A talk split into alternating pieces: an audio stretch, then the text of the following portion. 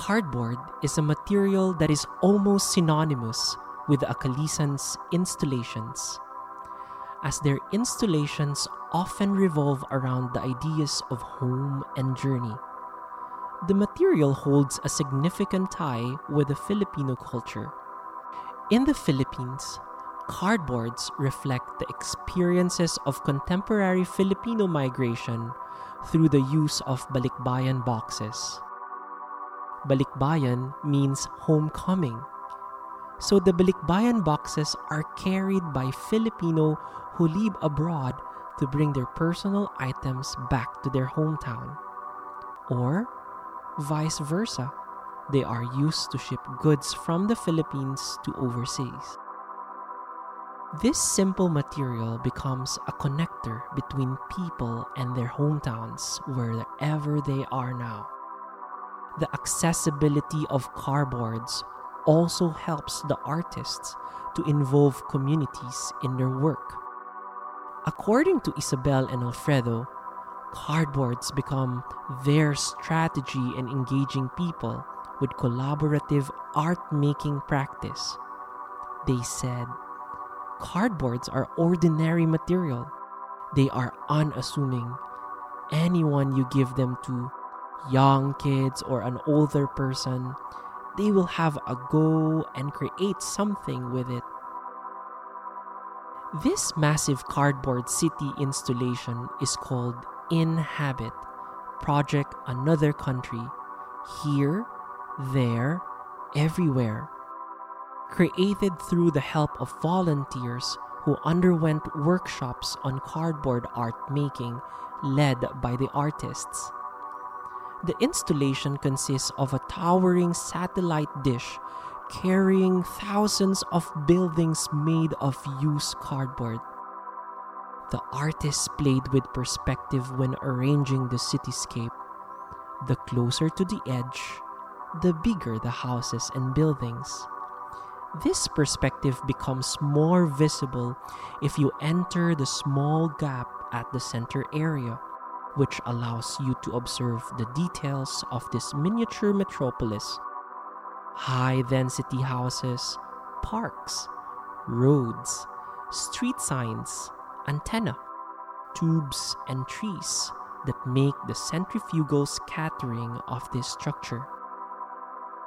In the museum, this installation is placed near the window, overlooking the skyline of Jakarta on the horizon, which you can also see from the gap.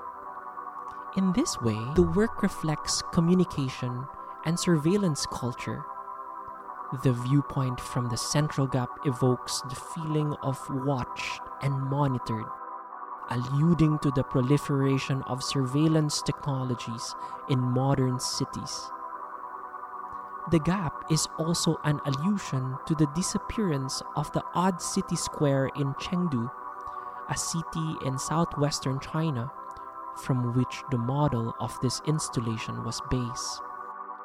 Chengdu's historical and geographical significance dates back to thousands of years.